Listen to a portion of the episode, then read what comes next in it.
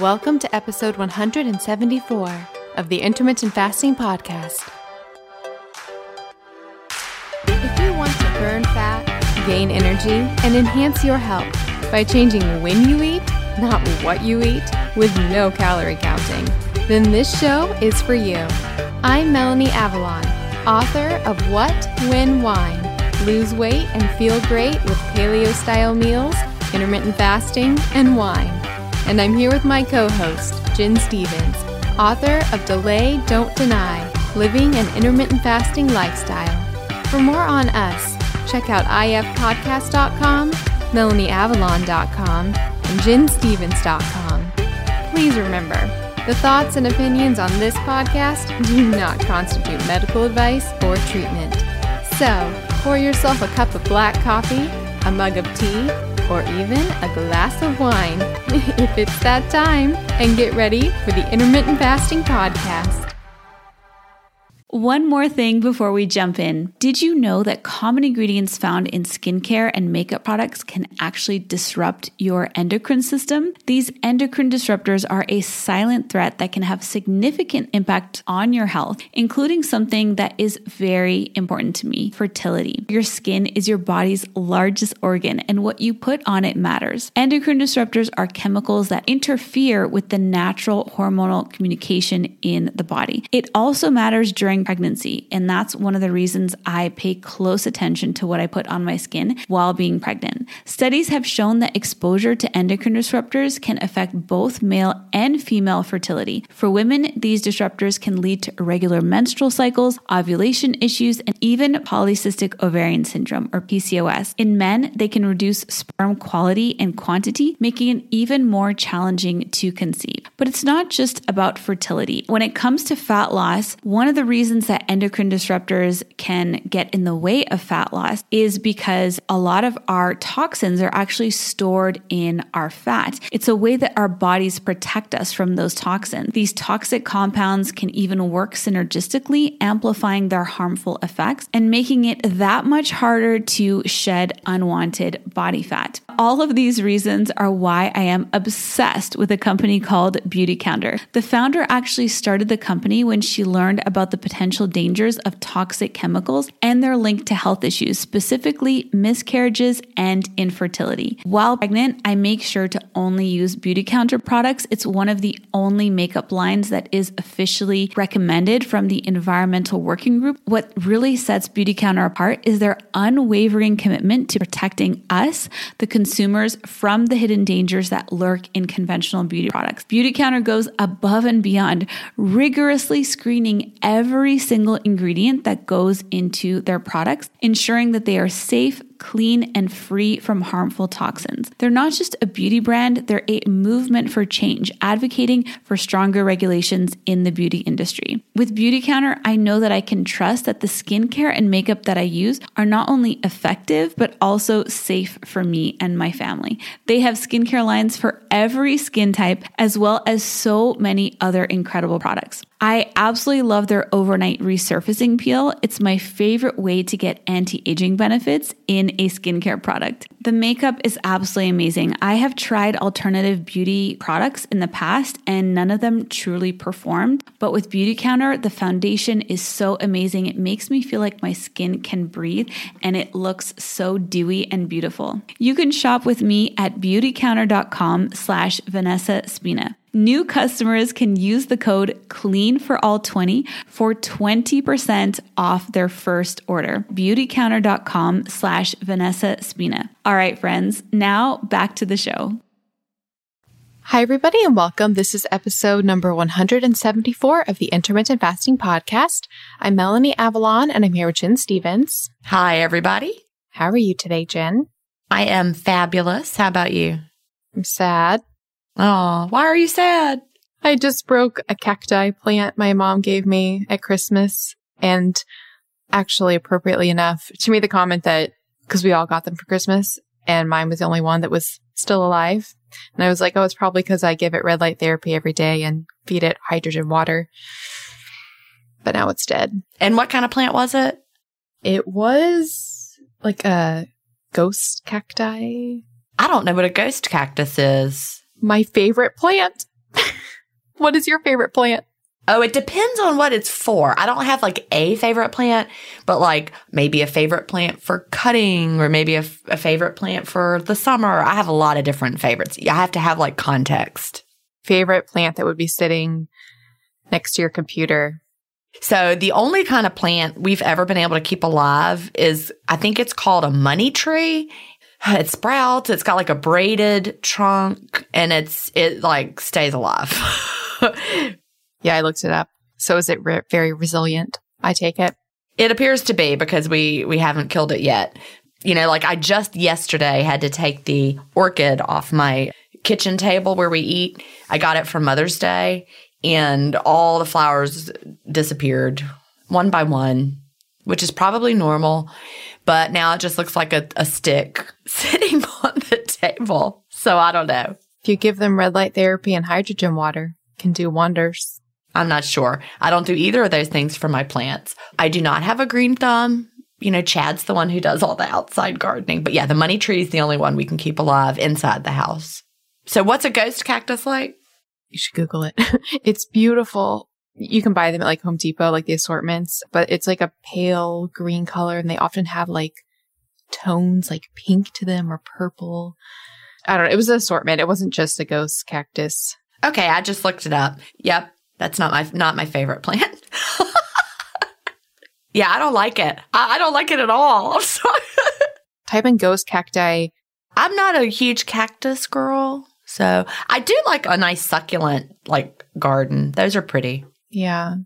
I ordered a Venus flytrap kit and I was going to try to grow it, but then, oh my goodness, it was like you have to like once a month feed it a fly. And I was like, that is way too complicated. I mean, you could probably feed it something like a piece of chicken, right? Raw chicken. It definitely said insect. And I was like, that is like very complicated. I'm not going to go like track down a bug. No, I wouldn't either. You going to catch a fly? I don't know. I don't know either. That sounds hard. Yeah. Okay. Good times. Good times. Shall we shall we jump into everything for today? Yes, let's get started. All right. So to start things off, we have a question from Bronwyn Care. I know her. Oh, okay. She's also another one of my podcast guests. She's from New Zealand, just like Graham that we talked to last time. Oh my goodness. I know. Hi, Bronwyn. That's a really pretty name. Large community. Do you think that's like a New Zealand name? Bronwyn? I'm not sure. I think it could be maybe a British name. If I ever have a daughter, I'm going to name her Bronwyn. I really like that. It's a beautiful name. Yep. So her subject is a curly question. She says, Hi, Jen and Melanie. Thank you so much for your hard work providing so much information for us all. Here is my question. I haven't lost any weight, measurement, or clothing size since December, so seven months now. I can easily fast 20 or 21 hours. It doesn't get challenging until I do a 40 hour fast. So therefore, I must be going into ketosis, right? So how can I not lose weight? What the heck is my body running on if it's not burning my fat? Or how is it constantly managing to replace the fat if it is burning it? I was puzzling over this today when I was breaking my fast at 20.5 hours, and I feel like it seems impossible that I'm not changing. Some background on me. I have been IFing since mid May 2019. I lost about 26 pounds up until December. I eat almost all whole foods and low carb in my window. The carbs I do have are fruit, starchy veg, oats, and small amounts of chocolate. I have been trying ADF schedules since mid January with no change. I started with 4-3, but couldn't sustain it beyond two weeks. I have tried progressively less aggressive schedules, but I always need a break after two to four weeks. But if I don't do at least some ADF, I slowly gain.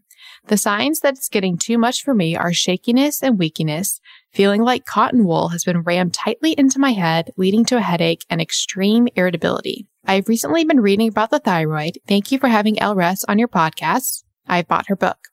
I'm pretty sure that I have some kind of thyroid problem, and this is what is preventing me from losing weight. I'm currently working on finding the right help in New Zealand, as my own GP will only test TSH and says I'm within range. I roll. But my original question, what am I running on if I'm not burning fat, or how am I not losing weight if I am fat burning? Thank you. I look forward to listening to you both every week. Kind regards, Bronwyn. All right. Yeah, that's a great question. And it just goes to the power of hormones and our bodies and homeostasis. Like, for example, you know, I've talked before many, many times about how I hit my goal range and I continued to lose fat for a while. And then I found a maintenance place where my body was happy. And then I stayed there. Even though I continued with the same schedule, still getting into ketosis every day, still fasting. I did not keep losing weight. My body was like, here's where you're going to stay. It was kind of like autopilot. Like when you set your thermostat, you know, in your house, you're like, this is the temperature that we're going to be. Your unit, your air conditioner, you know, s- keeps it within that range. I just thought of a great analogy for that actually. It just popped into my head. It it's actually that same analogy, but we just replaced a air conditioner unit that was on the, the master bedroom side of the house. And no matter what we did, no matter what we set it on, it could only cool to a certain level. That was it. Couldn't get any lower than that. That was where it could maintain. We replaced it. Now we're finally cool again. The thermostat couldn't keep us the temperature where we wanted to be. So what is my crazy analogy saying? You know, your body is keeping you in this range for whatever reason. And just like my body has kept me in the range where it wants me to be, your body is keeping you in that range. And that's when it gets frustrating.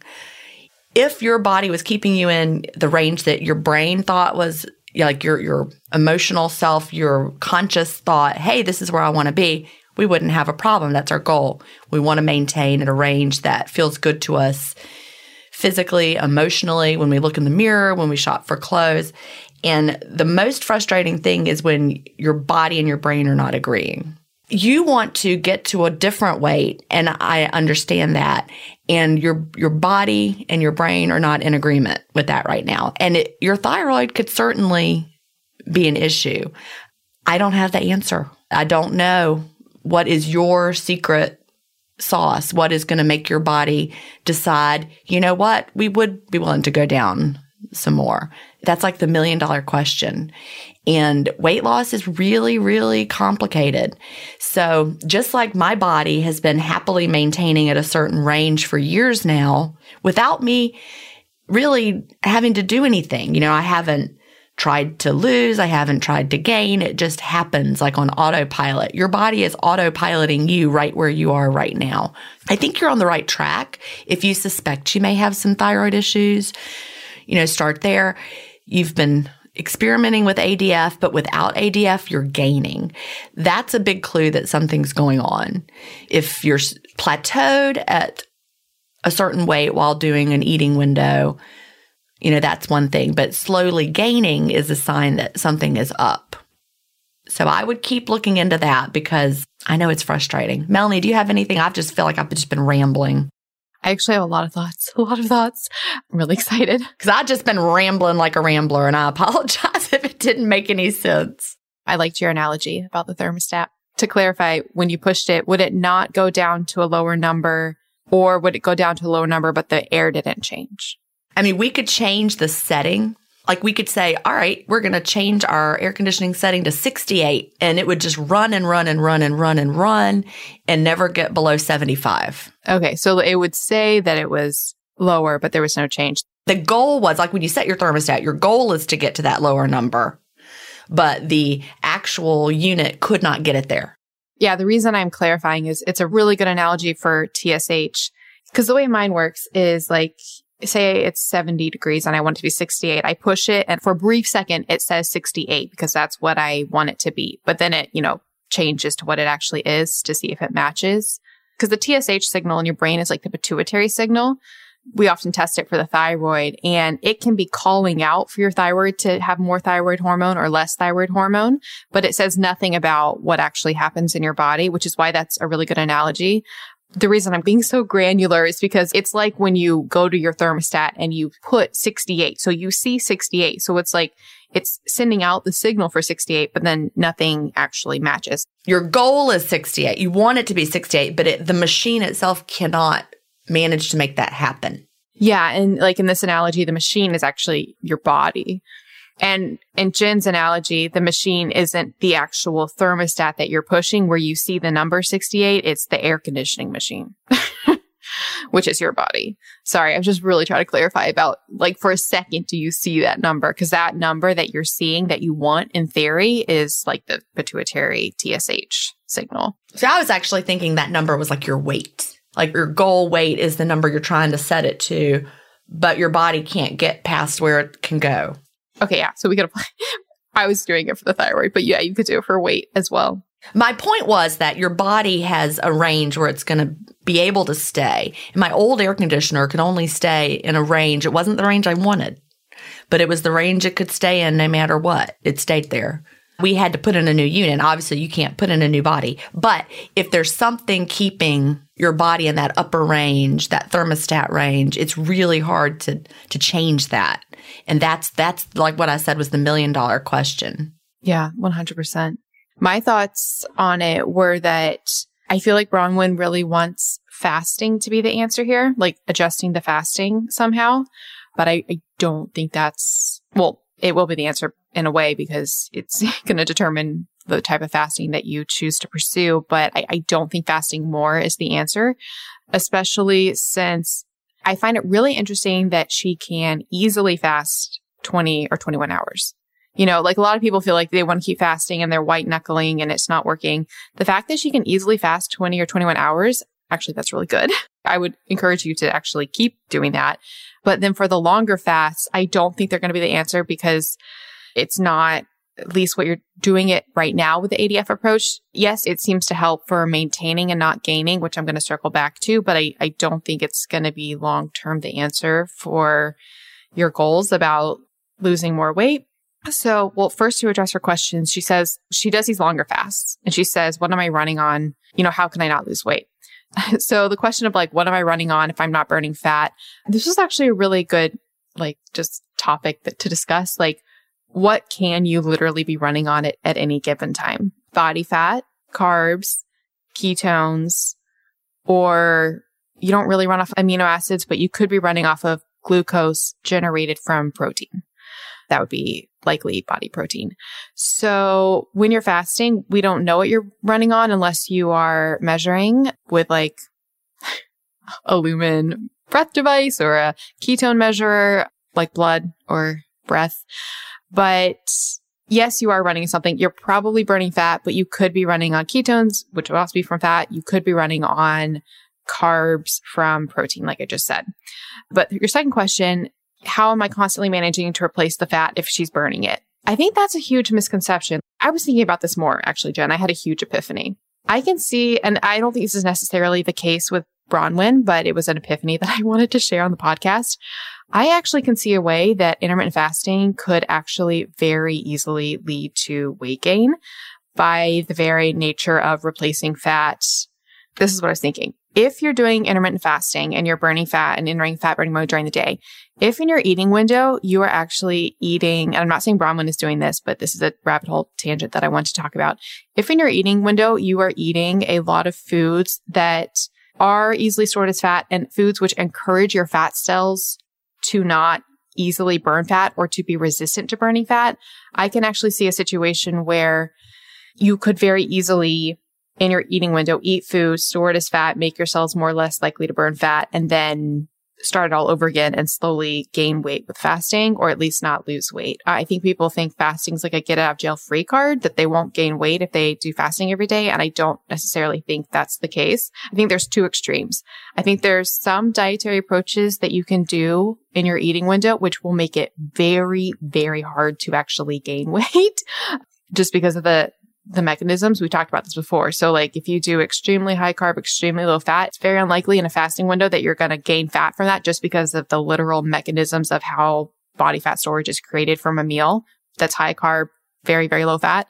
On the flip side, if you eat really, really low carb, it's going to be much less likely that you gain fat from that. But once the macros get mixed, there's more ease for your body to create body fat. And then on top of that, if it is a calorie surplus and it's a meal that is more likely to create body fat and it's a meal high in foods that are like refined seed oils, really refined seed oils, especially if they're combined with sugar, that's like a perfect storm of food that will easily be stored as fat. These vegetable oils I'm reading, like I said, I talked about this last week, Dr. Cate Shanahan's new book about the, called the fat burn fix. If we store them as fat, actually make our cells resistant to burning fat. So I can easily see a situation where fasting could, you know, not lead to weight loss or even lead to weight gain. I'm sorry. This was such like a long answer. I've been wanting to talk about it. I was just going to say, I don't think that's Bronwyn's situation though, because she's, she talked about how she's eating almost all whole foods. I was literally just about to say, but Bronwyn, that was a rabbit tangent that I've been wanting to talk about in the podcast. And I don't actually think that's the case right here. But something else I did want to address, which I thought was really interesting and it, and it ties back all into this. I do think looking at the like I said, not, not the fasting and maybe more the food aspect because something, there was a huge, huge flag for me. She says that she eats almost all whole foods, which is, I, I think that's wonderful and low carb. But then she says the carbs I do have are fruit, starchy veg, oats, and chocolate. So fruit, starchy vegetables, and oats are all typically high carb foods. I think people get a little bit confused about carbs. Carbs are interesting. A lot of people aren't really sure. Like they qualify carbs differently, but if you're having all of your food in a meal and if you're trying to eat low carb specifically, so maybe it's higher in fat, and then so you think that you're doing like a low carb approach to support healthy fat metabolism or support weight loss, but then you're adding in fruit, starchy vegetables, and oats. There's something called the Randle cycle in the body. It determines what fuels we can use at any one time and carbs and fats they can't really be used at the same time. So if you're eating a quote low carb meal that's higher in fat, but then you're eating fruits, starchy vegetables and oats, those carbs are going to basically like it's what I said before. It's going to make it easier to gain a lot of fat and it's going to make it harder to burn fat. So something that I would encourage Bronwyn is to try is especially since you can already easily fast 20 or 21 hours. Just do a daily fast. Don't worry about ADF. Don't worry about fasting more. Keep eating your whole foods but try looking at the macros of those foods. So on days that you want to have fruit, starchy vegetables and oats, that's great, but don't have like fatty foods with those. And on days that you want to do more low carb, actual low carb, don't add in the fruit, starchy vegetables and oats. See what can happen. Either actually doing low carb or doing low fat and their actual definitions of them also checking the thyroid could be great. So hopefully you can find a practitioner that will do your testing. Yeah. So basically I just want to address the low carb misconception in here because I think a lot of people have that. And then the idea that how are you constantly managing to replace fat if you're burning fat? The body's really good at doing that, especially if we put in foods that are easily stored as fat. I know it's crazy, but I've really tried looking at the macros. I feel like you're so close, especially since you're already eating whole foods. But then, like Jen said, hormones are also huge thing. So the thyroid, the hormones, if you're on any pharmaceutical medications, those can make it really, really hard to lose weight. So there's a lot. Those a really long answer. I think the key is just that our bodies are such a puzzle sometimes. And sometimes we have to figure out what is going on underneath there. And that's, like I said, the million dollar question. You know, it's very, very complicated. There could be so many things. Also, this has been a very stressful season. And Bronwyn, I'm sorry, I can't remember how old you are. I can't remember exactly whether you are premenopausal, perimenopausal, or postmenopausal can make a huge difference. If you're in the, you know, the perimenopause, you know, it's really, really difficult for women during certain hormonal changes of their lives. You know, most women gain weight during menopause based on the, you know, the hormonal changes that are going on in our bodies. We're having to work against biology there. It really makes a lot of difference in, the, in our bodies, what's going on with our female hormones, our thyroid hormones, all of it. 100%. And also, Bronwyn, listen to my episode that I did with Cyrus and Robby of Mastering Diabetes. That episode has been a game changer for so many people who have experienced things like this, at least in my Facebook group, which everybody should join. IF Biohackers. Check that out. That approach might be a game changer combined with fasting for you. I'll put a link to it in the show notes. Caveat with animal protein still. I still do animal protein. So we have a question from Amy. The subject is Prolon fasting mimicking diet. Hi, ladies. Thanks to the both of you, I have been successfully intermittent fasting for the past three months. I loved the Amazon Prime documentary Fasting and was introduced to the Prolon fasting mimicking diet. I recently did the five day protocol during my normal fasting window and actually found it to be easy and lost a few pounds. My question is what is your opinion on doing another round in a few months as Dr. Longo recommends? I know you have said that fasts that long can actually slow your metabolism. The two of you have changed my life, and I will forever follow you wherever you go. Thank you for helping me lead my best life, Amy. Aw, yay. Have you watched that documentary, Jen? Yes. Have you? I think I started it. Is it the one with Jason Fung? Mm-mm. I don't think he's on there. What's the one with Jason Fung? I can't remember. This one is about longer fasts and they have people going to fasting clinics and it's all about the the health purposes, you know, the health benefits, you know, what longer fasts, what extended fasting can do to heal your body. And my favorite takeaway from watching it is that these longer fasts should be done under medical supervision. And the point is for healing, not like, hey, I want to lose weight really fast. I'm going to go to one of these fasting retreats and lose a whole lot of weight. That's not the point of them. The point of these extended fasts is for healing. Have you watched any of Gwyneth Paltrow's show on Netflix, Goop Lab? I have not. I really like it. It's only like five or six episodes, but there's one with Wim Hof on cold therapy. She has one though on anti-aging longevity stuff and, and Valter Longo's on there and Gwyneth Paltrow actually does Prolon. And then like two other people at her company. One does like I think vegan for like a week and then one does like something else for a week and they like measure their their like health biomarkers from before and after. So Prolon, we haven't talked about it in a while. I actually ordered it recently. I was super duper curious. So for listeners, it's basically, it was developed by Dr. Valter Longo, who is the head of the, the longevity gerontology section at USC. And the idea is to mimic a five day fast. So it's based on his work on fasting. And he said that ideally people would, you know, just do a five day water fast to experience the beneficial effects, but a lot of people really can't do that. And it's not something that can, you know, easily be prescribed or something like that. So he created something called Prolon, which is actually it's a meal kit that you do for five days and it's extremely low protein, all plant based. And it comes with a, now I can speak from like really personal experience now, Jen, now that I ordered it. It comes with like an omega 3 supplement. It comes with like a vitamin, multivitamin supplement. It's some soups, it's some bars. It has a glycerol drink, which apparently is supposed to keep you from losing muscle. I haven't hardcore researched the science behind glycerol and that, and that connection, but apparently there's some thinking there. Basically, the work that he's done, they've shown that people doing this have very similar effects to actual water fasts, except they're actually eating. And my thinking for it is that, and this is just my thinking. So, you know, I'm not actually sure, but I think it's probably the very, very low protein nature of it. It's basically, I mean, it's really, really forcing autophagy to happen.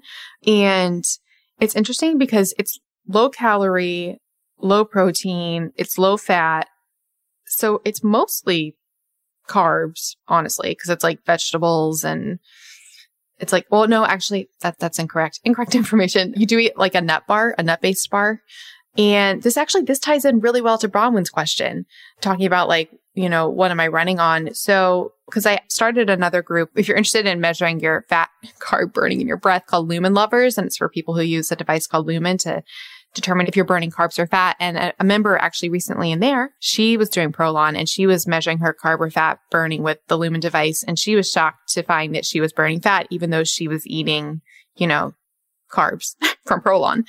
So it's really, really interesting. My thoughts on actual Prolon is I received the kit and it was an epic fail. It was a terrible fail. It's like the worst fail ever fails. I tried the nut bar and I was like, nope, this, nope. Cause it was basically like nuts and fruit. It was like the most, to me, hyper palatable thing ever. And I was like, I can't. There's no way I can like mumble. Like, I'm going to be starving. So I decided not to do it. And I decided if I'm ever going to do it, I think I'm going to do like a DIY version where I'm just going to do soups or might just use the soups from the kit. But I think I wouldn't qualify it as intermittent fasting the way we talk about intermittent fasting. I think doing it has a lot of health benefits. I haven't seen anybody and all my research that I've done, because there's a lot of Prolon groups, people talk about in my group. I haven't seen anybody say they did it really and they didn't experience beneficial effects from it. So I see it as like a biohacking tool in the toolbox if you want to try it. A lot of people will do like DIY versions. It's not intermittent fasting. I mean, you're eating, but it does create similar cellular effects to a longer fast, I think, because of being so low protein for so long. And then at the same time, getting the nutrients from the supplements and things like that. I believe he recommends doing once per month for like three months and then doing it for maintenance like three or four times a year. I'm not sure.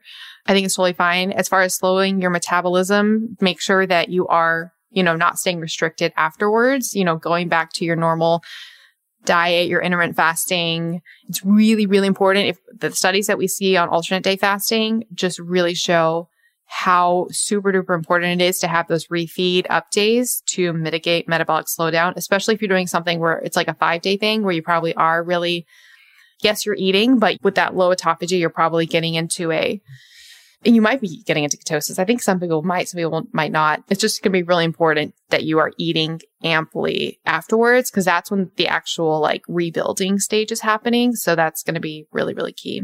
Gin, what are your thoughts on Prolon? I've thought about this myself a lot because, you know, it comes up and I know myself, if I tried to eat little tiny amounts of food like bars and things, I would be like so much hungrier than if I were just fasting. You know, if my brain tells me that if fasting is so fabulous, I don't want to mimic it, I would like to just fast. So I would more likely do Personally, instead of doing a five day fasting mimicking protocol, I would do an actual fast, not for five days.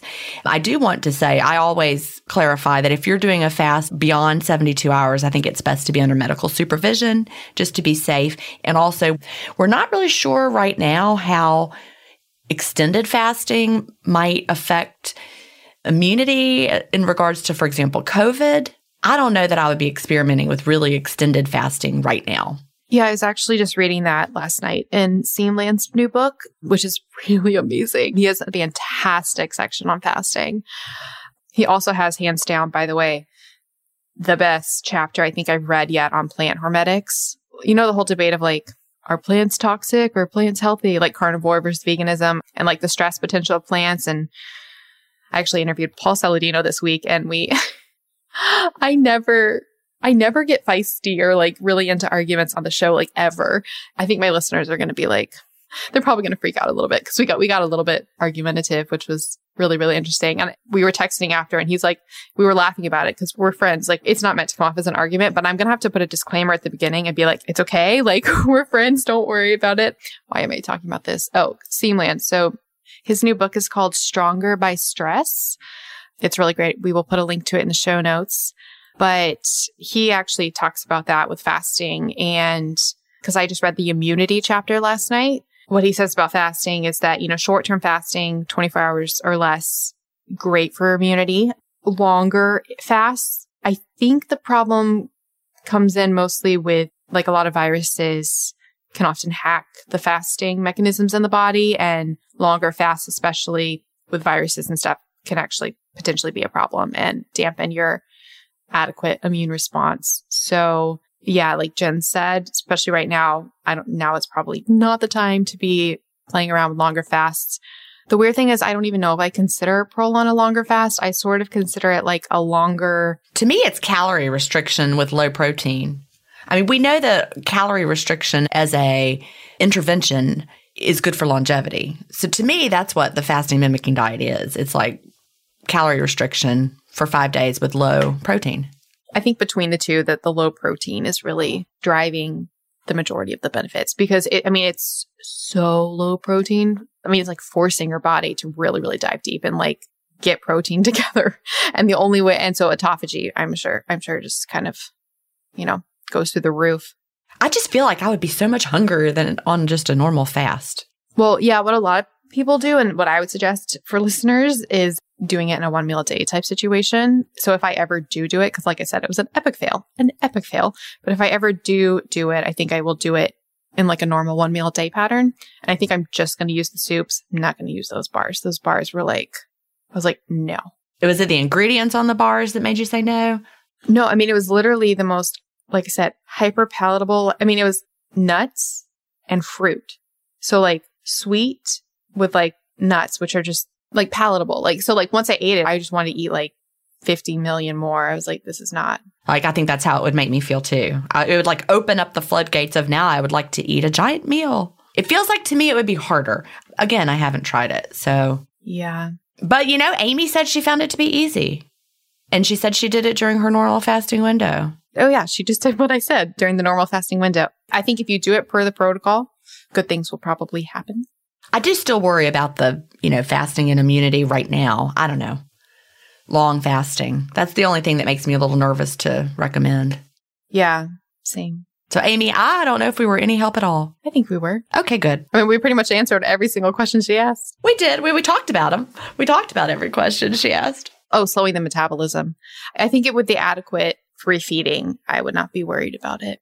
Hi, friends. I'm about to tell you how to get an exclusive discount on one of my favorite products for truly upgrading your health on a cellular level. So, the new year is upon us, and it's often a time where people are really trying to instill new habits and really upgrade their health. There's something I have been using for years, not just at the new year. Literally every single day of my life. I am not making that up. Even when I travel, I have a way to address it then, which I will tell you about. And it's something that is so easy and feels amazing. That is red light and near infrared therapy. Okay, so friends, you could go somewhere and pay a lot of money to do red light, near infrared therapy sessions, or you could just bring it to your home and use it every single day. That's what I do. I've been using Joovv red and near infrared light therapy devices for so long. There are so many clinically proven benefits of red light therapy. That includes improving your skin. Yes, you really will notice it. Faster muscle recovery, reduced pain and inflammation,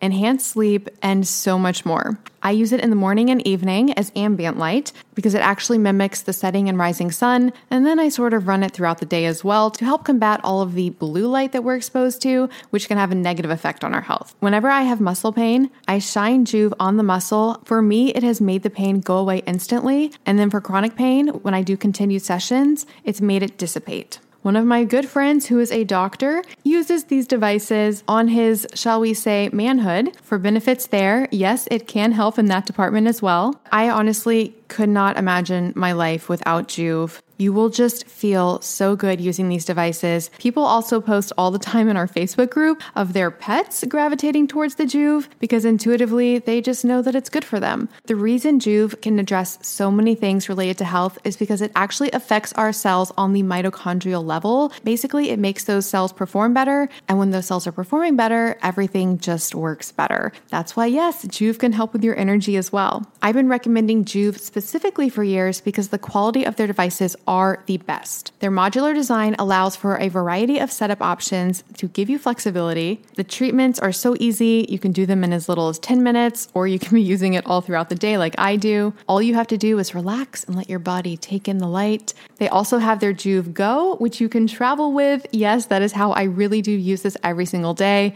That Go is also great for targeting specific areas of your body, like hurting joints or sore muscles. Honestly, friends, health doesn't have to be hard, it doesn't have to be complicated. If you're looking to enhance your health and wellness this new year, start with what matters, which is your cells. And Joovv has an amazing offer just for our audience. You can go to joovv.com slash ifpodcast and use the coupon code ifpodcast to get a discount on your qualifying order. Again, that's J-O-O-V-V dot com forward slash ifpodcast to get an exclusive discount on your order. Pick up Joovv today. Some exclusions apply. I really hope you guys can experience Joovv. It really is one of my favorite things. And we'll put all this information in the show notes. All right, now back to the show. So, our next question comes from Jennifer. The subject is IF and menopause. And Jennifer says, I recently came across your podcast and am completely obsessed.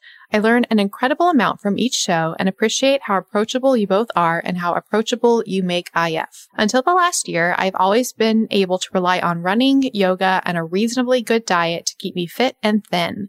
This year, I turned 51 and everything has started to change. I haven't gotten my period in seven months, so I'm definitely on my way through menopause. In that time, I've gained five pounds despite not making changes to my diet or exercise. In response, I've cut out gluten and am eating virtually no processed food. The only thing I eat out of a bag is popcorners, which I can't seem to live without, but at least they only have three ingredients. I've started working out with a personal trainer once a week, but the scale won't budge and my clothes are just as tight. I started IF two weeks ago and am loving it and listening to your podcast daily. I really like not having to think about what I'm eating for the vast majority of the day.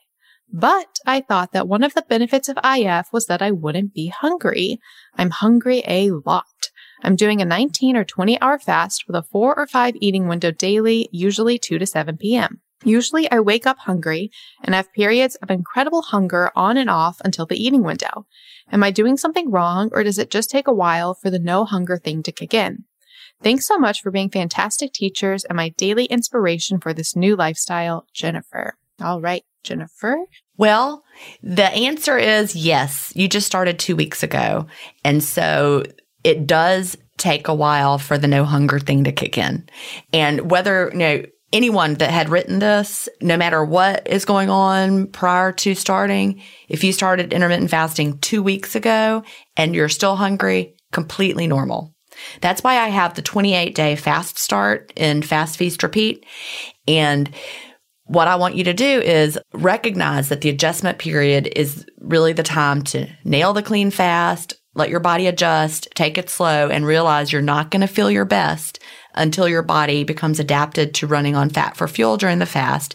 Then you'll feel better. Like I feel great right this minute, and I am at hour, gosh, I'm not even sure, 20, 21, somewhere in there of my fast. And, you know, you still have periods of mild waves of hunger that come and go during the day. So I want to constantly reiterate that. You know, people will always have a mild wave of hunger, even if you've been fasting as long as Melanie and I have, but it, it fades quickly. It's easy to ignore. It's easy to go about your day. So, Yep, totally normal. Now let's talk about menopause.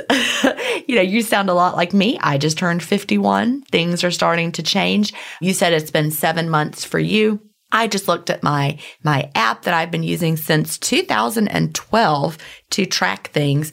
I'm currently on day 306.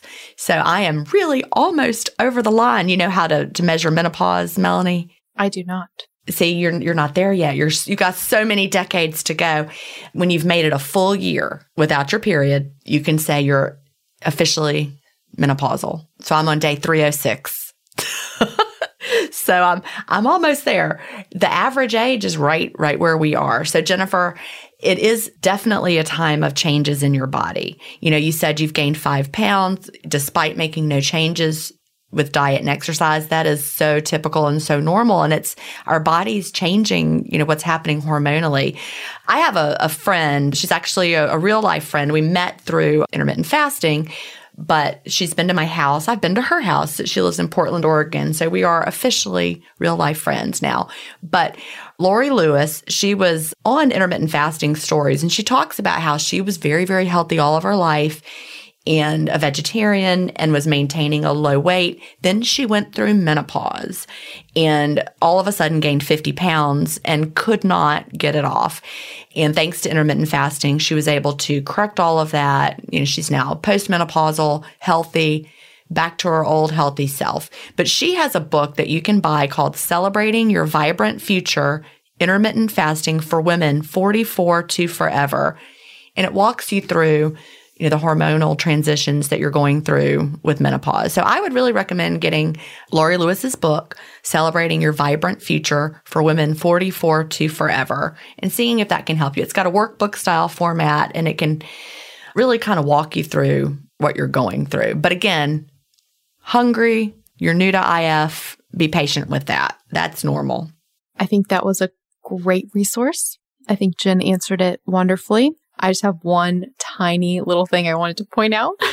Cause it, uh, I'm going to again reference, like I said, I'm still reading it, but Cate Shanahan's book, The Fat Burn Fix, incredible. And it really, really describes this thing that Jennifer's experiencing of, you know, she has these periods of incredible hunger. And we talked about this last week. And, you know, those, those periods of hunger, it's because your body is in literally in a fuel state emergency because it perceives not being able to attain any energy. And so the response is incredible hunger, even though you likely have ample, you know, fat stores to provide energy. It's just not able to tap into them. I just want to point out because you're not adjusted yet. It's not like forever. Right. Exactly. Talking about popcorners. so she says that, you know, they only have three ingredients So I looked up the ingredients. I'm not saying this is the reason that you're not losing weight. I just think this is so interesting because in my opinion, if you wanted to create a food that would tell your body to store fat, to gain fat and make it hard to lose fat, it would be having a refined vegetable oil with sugar. That's like ticket to store fat and actually make it really hard to lose the fat, which Cate Shanahan talks in her book, The Cellular Mechanisms of how vegetable oils do that. So popcorners are, they're made of corn, sunflower oil, sugar, also starch and salt, which added in for palatability. Basically, if there's one food that, you know, is probably going to make you hungrier, because a food like that is probably not going to help your use of food as fuel, because basically those types of foods, these hyper palatable processed foods made of refined vegetable oils and sugar, they send signals to our body to store fat, to save it, and, and they're inflammatory to burn. So vegetable oils are very inflammatory when we burn them. She points out something really interesting. So like, you know, the whole low carb world will say that, you know, when the diet heart hypothesis and the American Heart Association and the government started prescribing, you know, low fat diets. And, you know, that's when we started getting weight problems because we started eating more carbs. Like, you know how there's this whole like narrative, the low carb narrative that carbs are the reason that we started gaining weight. Yeah. Something that Cate Shanahan points out, and I keep hearing more, and I keep really starting to think is the case is when that happened historically, and we were told to go low fat, and then, you know, the low carb community often says we started eating more carbs and that created all this weight gain. Actually, our fat intake didn't really change. I think she said it was, we went from eating around like, it was like 70 or 80 grams per day. That number didn't change. We just dropped saturated fat. We started eating more polyunsaturated vegetable oils. And then carb intakes, I don't know if they like necessarily you know, it, it's the, basically it's the type of fat that changed. I'm just having this like huge epiphany. Like maybe, maybe the thing all along wasn't carbs. It wasn't, you know, saturated fat. It was vegetable oils, refined vegetable oils and fake food. yeah. But the, as far as like the cellular like mechanism, I'm just step away, step away, friends, from the canola oil, the sunflower oil, the sesame oil, the safflower oil. When you go to restaurants, see if they can cook it in, you know, olive oil or something else like that. I'm just so passionate about it because I, I think it's huge and I think people don't quite realize. But I think for this question, Gin much better answered it. I just wanted to talk about the ingredients in popcorners. so now I'm craving popcorners. Is that wrong? no, that's what they do. They're made to make you crave them. Even trace, trace amounts. They build up in our cells because they're not used as fuel. They change the ratio of our cells and they change what our cellular membranes are created out of. And then our fat cells become less likely to be able to burn fat like release their fat. It's like they gunk up the works. Yeah, it, it's awful. And it takes, it takes forever to get them out. That's why people go on like quote PUFA depletion diets. That's what the Ray Peat pe- people are all about because the half life of these, I think is three months. So like three months, it takes 90 days when you have like a drop of sunflower oil. It takes 90 days for half of that to leave your body. So think about if you've been having it for like years. Yeah. And again, this points to how very complicated everything is and why we can't just say, do this, it'll all be perfectly fine because there's so many factors, so many things going on in your body that could be throwing in that wrench. Yeah. That's why it's so nice with intermittent fasting that with, I think, very, very rare exceptions, we can pretty much, most people stand to benefit from a daily intermittent fast. You know, with very, very few exceptions. But that doesn't mean there won't still be things you have to dig into to figure out other other things that could be holding you back. It's it's not just here's the fast, do this, it'll all magically I wish. Yeah, 100%. Like it's like a it's like a really nice beneficial thing, but the hormones, the foods you're eating or the skincare and makeup that you're putting on as we talk about a lot, those are often really really high in obesogens. That's something I mean, it's really worth, we didn't even talk about the endocrine disruptors in this episode yet, but our modern environment is filled, filled, filled with, think about it, things we weren't exposed to historically. We, we basically put, we were putting compounds through our food and our skincare and makeup into our body, which they serve as signaling molecules and mechanisms that literally tell our cells to store fat. They're called obesogens. And most conventional skincare makeup is actually very full of that. So if you're putting on lotion, on your fat every day and it has these obesogenic compounds, you're basically your poor little fat cells. You're telling them on the one hand to to gain fat and store fat, and then we're trying to burn the fat at the same time. That's talk about mixed signals. So that's why Gin and I both love Beauty Counter, their makeup and their skincare, completely free of endocrine disruptors. It was founded on a mission for that. And our link for that is melanieavalon.com slash beautycounter. Awesome. Yeah, I love the shampoo. Do you, you use the shampoo? You use all of it, right? Okay, so this is crazy. So we probably talked about this before. You like oranges, right? I do like oranges. Of course you do, because I hate oranges. they give me like instant headache. Oh my gosh, yeah, I love oranges. Oh, see, it's so funny. Like when I think when I think orange, I'm like, oh, like oh, it's funny. In any case, the the shampoo and conditioner has a very citrusy s- scent. Ah, okay. So that bothers you. So it does. So I tried it once and I was like, orange, nope. But it made my hair feel so amazing that I was like, uh, maybe I'd keep using it. I started using it again. It actually it doesn't bother me. I'm wondering if it's maybe if I just actually eat oranges, but it makes my hair, it's amazing. Makes my hair so nice. So do you like it? I do. I do. It took a few days for my hair to adjust. And it was weird for a few days. But then, and now I love it. Yeah, I love it too. I had been using something called Free and Clear, which is like the shampoo and conditioner that all the really sensitive butterflies in the world, they know about it. If you know about Free and Clear, you know what I'm you know what I'm saying. But I actually switched. I switched. So this was great. The show notes for today's episode will be at ifpodcast.com slash episode 174. If you'd like to submit your own questions for the show, you can directly email questions at ifpodcast.com or you can go to ifpodcast.com and you can submit questions there.